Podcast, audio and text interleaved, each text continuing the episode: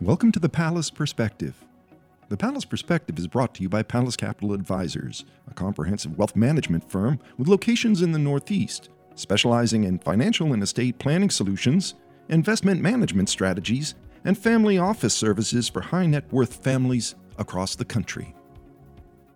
Welcome to the Pallas Perspective, the podcast that brings you conversations and professional analysis on the topics and trends affecting your everyday financial life. I'm your host, James Landry, and I'm glad you chose to listen in today. To listeners out there, happy holidays to each of you and your families. It's hard to believe that we are once again at the uh, end of the year. Today, we're going to talk about planning ideas during a high inflation, high interest rate, and high tax environment. And joining me once again to help me is Charlie Evangelakos, who is Managing Director and Chief Financial Officer of the Pallas Capital Advisors Registered Investment Advisor. Charlie, welcome back to the Pallas Perspective. Glad to be here, James. Thanks for having me. And by the way, congrats on all your success on the podcast this year. Oh, thanks so much, Fantastic. Charlie. Yeah, good to hear. Appreciate it. Hey, Charlie, let's get right to it. No matter what the interest rate, inflation, or market environment is, planning can be done to capitalize on current conditions really some taxes are voluntary and good planning can minimize their impact on a family's wealth accumulation and transfer goals. So here we are sitting in November, middle of November 2022, Thanksgiving's in just a couple days, and as I look at the stock market, right, the S&P 500 index is down just over 17% as of close of last night. The Nasdaq is down nearly 30% for the year, year to date.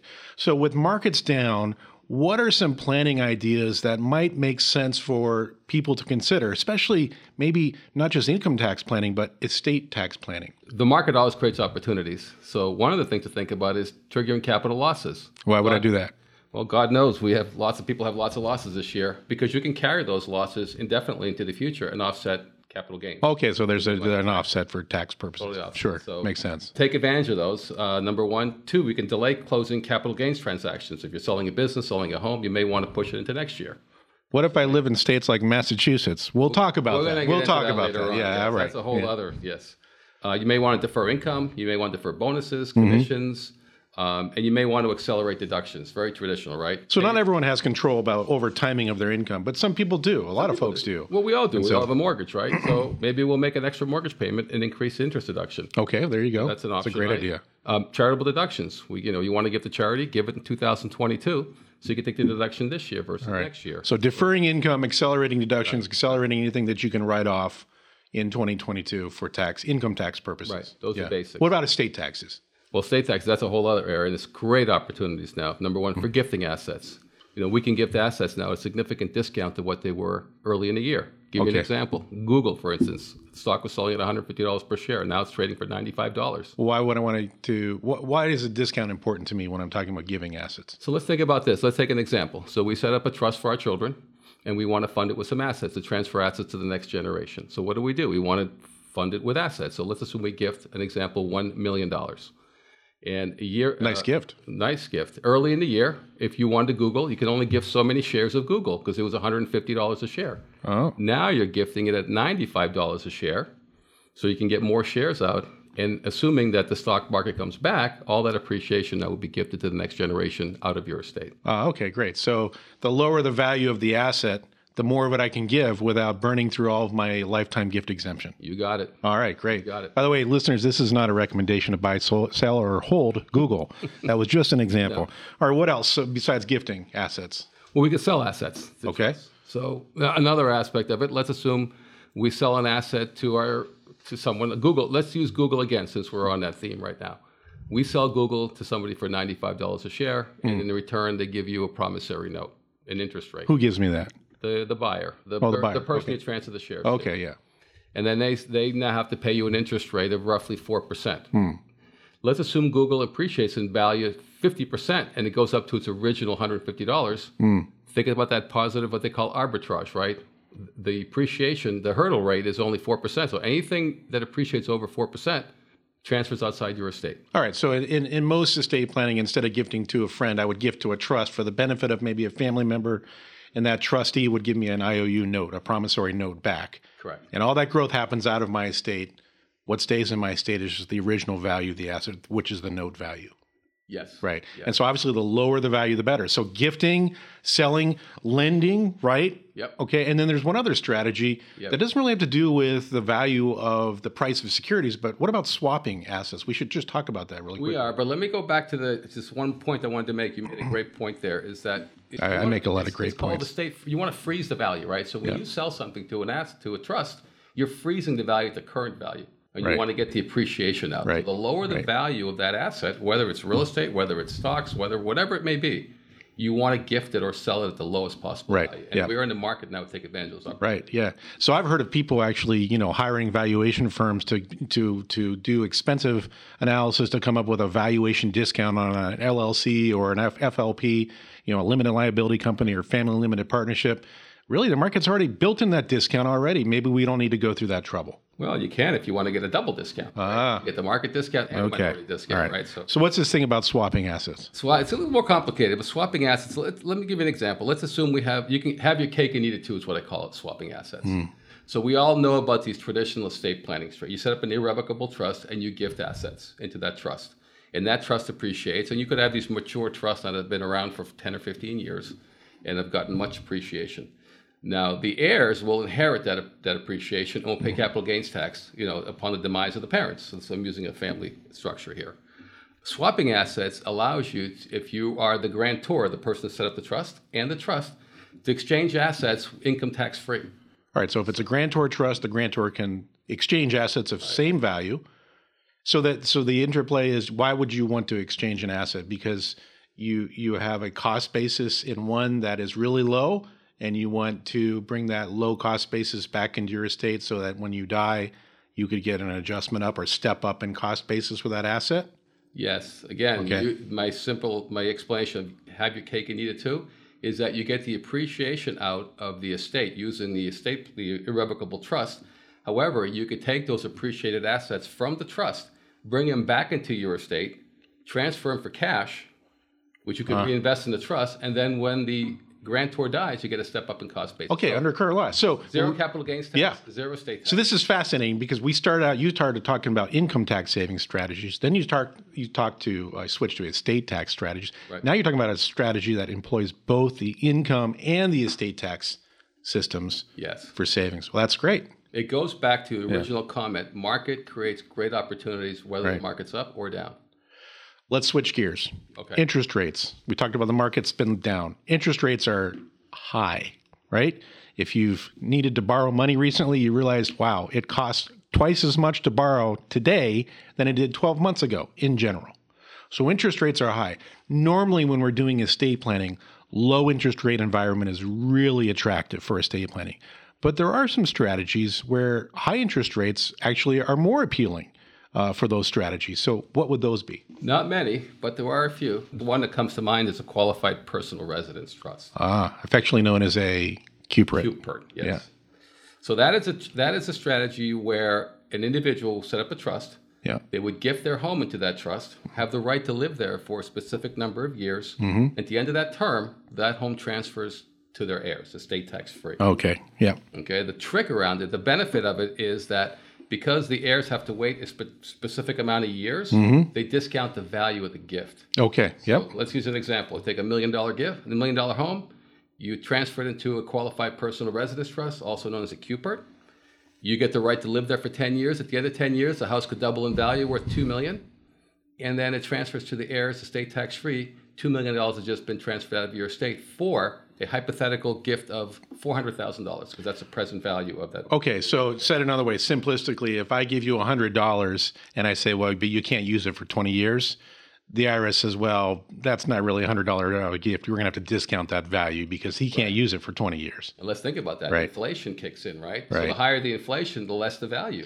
So, and um, with interest rates, right? Right. Just when you're trying to present value a uh, gift of future interest, you know, I give you that hundred dollars. I, I can use an interest rate to present value discount that gift. Right.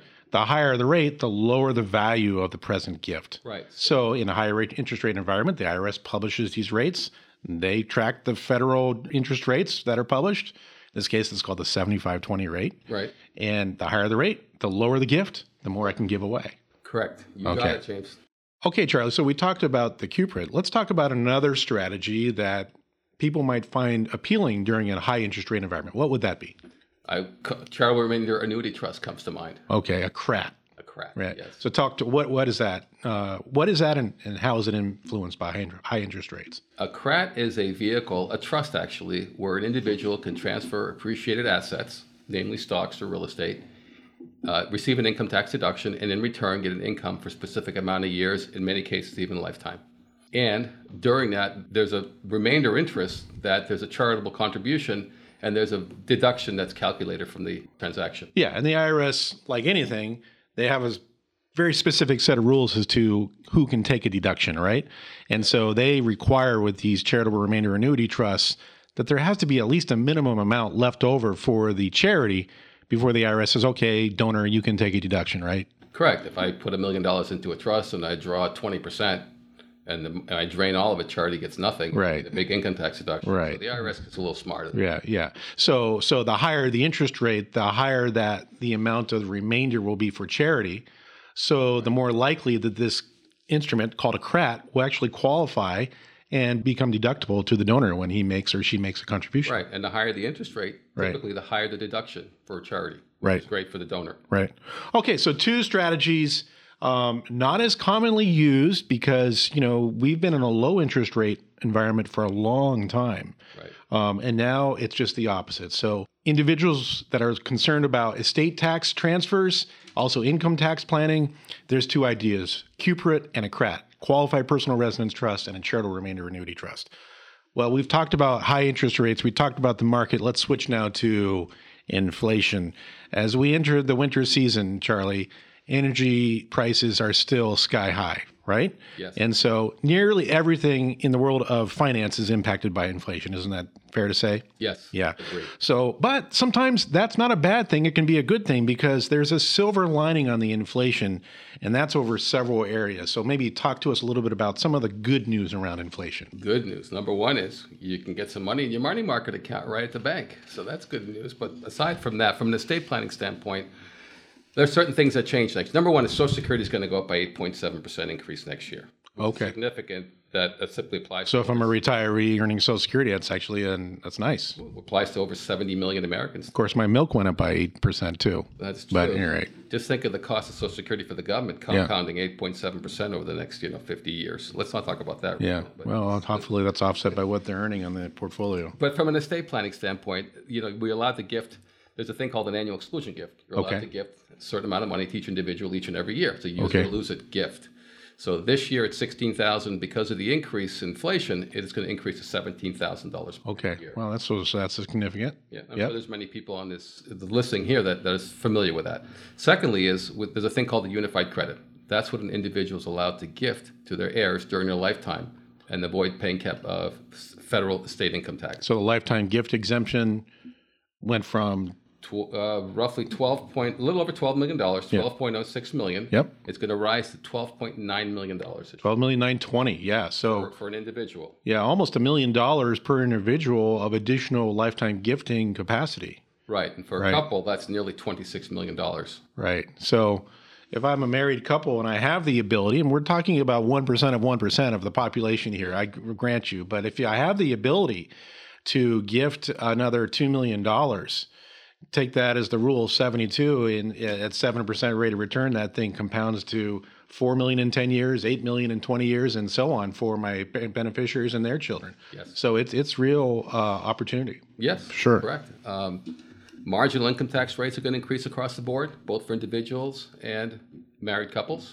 And that's it. That's it. that's That, important. that's important because you know if you think about tax brackets, right? If my let's say I'm in a 35 percent bracket, if I just have another thirty thousand dollars of income before I would jump to that 37,000 or uh, 37 percent top bracket, that's thirty thousand dollars of additional room I have to earn money before I jump a bracket. So maybe maybe if my earnings don't go up another thirty thousand, I could do a Roth conversion, Roth IRA conversion in this year without jumping a bracket.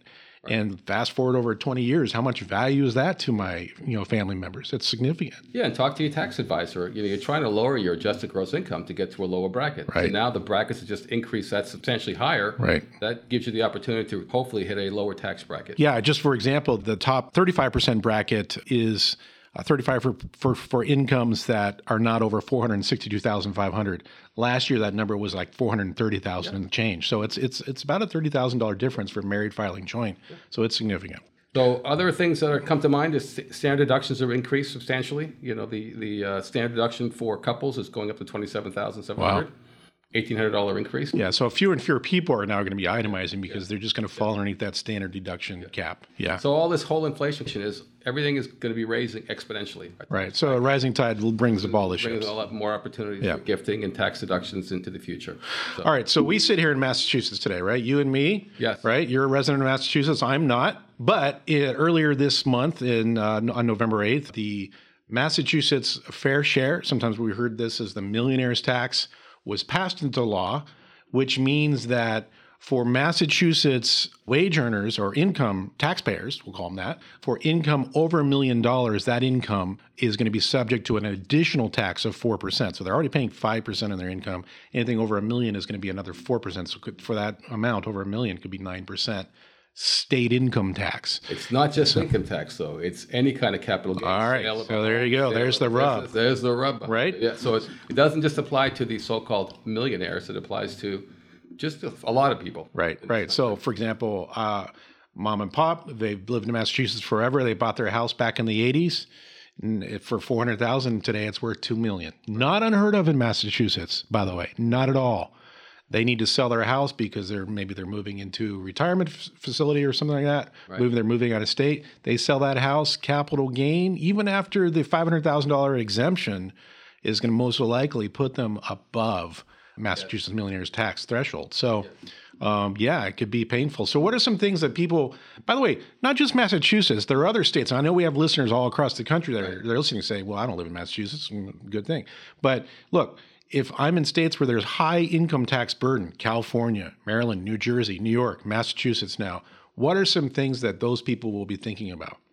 Well, first of all, you want to think about spreading out. If you sell, if you're selling something, an asset, you want to maybe want to spread out your gains over a number of years in the form of installments, rather than taking all your income in one year. That's okay. a common strategy. Yeah, if yeah. you're if you're capable of doing that. So on installment sale installment basis, sales yeah. are important you want to maybe accelerate income in 2022 versus 2022. Yeah, right. Because it's not effective until yeah. 2023. And right, if, if right. you recall, early in this podcast, we talked about deferring the income to 2023. Oh, so you're going back? To, you're, you're walking yeah. that back. So we're not trying to yeah. confuse our listeners. Uh, here, okay. There's a fine balance here now right. in Massachusetts where you really have to run. Got to sharpen the pencil. Oh, sharpen the pencil. Talk to your tax consultant and figure right. out whether it makes sense to take gains this year or next year. Right. So that's a common strategy. Uh, getting back to the harvesting or taking uh, get, uh, losses this year, tax loss harvesting.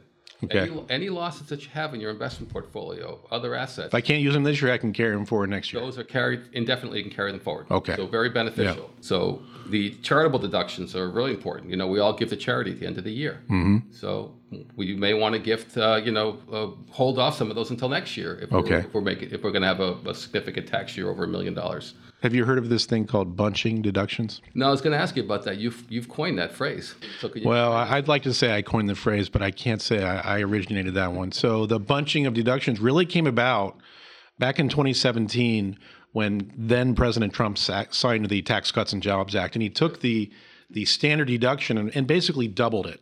So now all of a sudden, 90% of the population was not going to itemize their charitable deductions. They were all going to fall underneath the standard deduction. You just said a moment ago, it's in 2023 going to go up to 28,000. Mm-hmm. So, you know, even if I give to charity, I'd have to give quite a bit to charity before I went above the standard deduction and could take advantage of itemizing for reducing my income taxes. Right. So if I want a bunch of deductions, that is, you know what, I normally give to charity. I feel like I can give more in any one year. Maybe I use something like a donor advised fund. And by the way, we talked about this in our last planning uh, podcast. Uh, I believe my guest at the time was Shannon Smith. We talked about bunching deductions into a donor advised fund yep. where I can get the income tax write off in one year. Maybe now I can itemize, take advantage of the lowered income taxes, but then I can spread the distributions out to charity as I see fit because I advise that donor advised fund. So, yeah, a lot of people looking at the donor advised fund as a way or tool to use in combination with the bunching of deductions, knowing now that the standard deduction is so high I've got to figure out what makes most sense for me from a tax standpoint. Right. If we have listeners that give to charity, donor advised funds are one of the most flexible right. tools out there if you're right. charitably uh, inclined, right? So you can control your, your deductions, you can control your taxes. Yeah. and you could spread your um, you know charitable donations over a period of time. And there's one thing also about donor advised funds: you're not required to make distributions, unlike a foundation. Right, that's right. So you really can control that. It's that's a, that's a tax loophole that Congress has been looking at for a long time. But at this current right at this moment in time, you are not required to make distributions to charity. Well, that'll do it for this round. Charlie, thanks so much. And listeners can read more about this topic in the Pallas Capital Advisors November 2022 Financial Planning Newsletter, which can be found on our website, pallascapitaladvisors.com. That's P A L L A S capitaladvisors.com.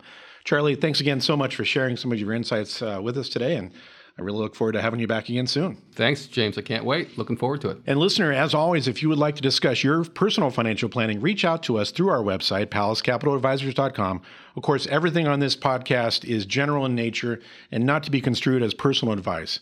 But we would be delighted to discuss how this important topic could potentially impact you and your financial objectives. To all of our listeners, we wish you the very best this holiday season. We look forward to connecting you with the next time on the Pallas Perspectives podcast. Pallas Capital Advisors LLC and its representatives do not provide legal or tax advice. You should consult a legal or tax advisor regarding any legal or tax information as it relates to your personal circumstances. These materials are provided for general informational and educational purposes based on publicly available information from sources believed to be reliable. PCA cannot assure the accuracy or completeness of these materials. The information in these materials may change at any time and without notice. The information contained herein is for informational purposes only, is not personalized investment advice, and should not be construed as a recommendation to purchase or sell any particular security, sector, or strategy to any individual person or entity. Investment advice is offered through Pallas Capital Advisors, LLC, a registered investment advisor.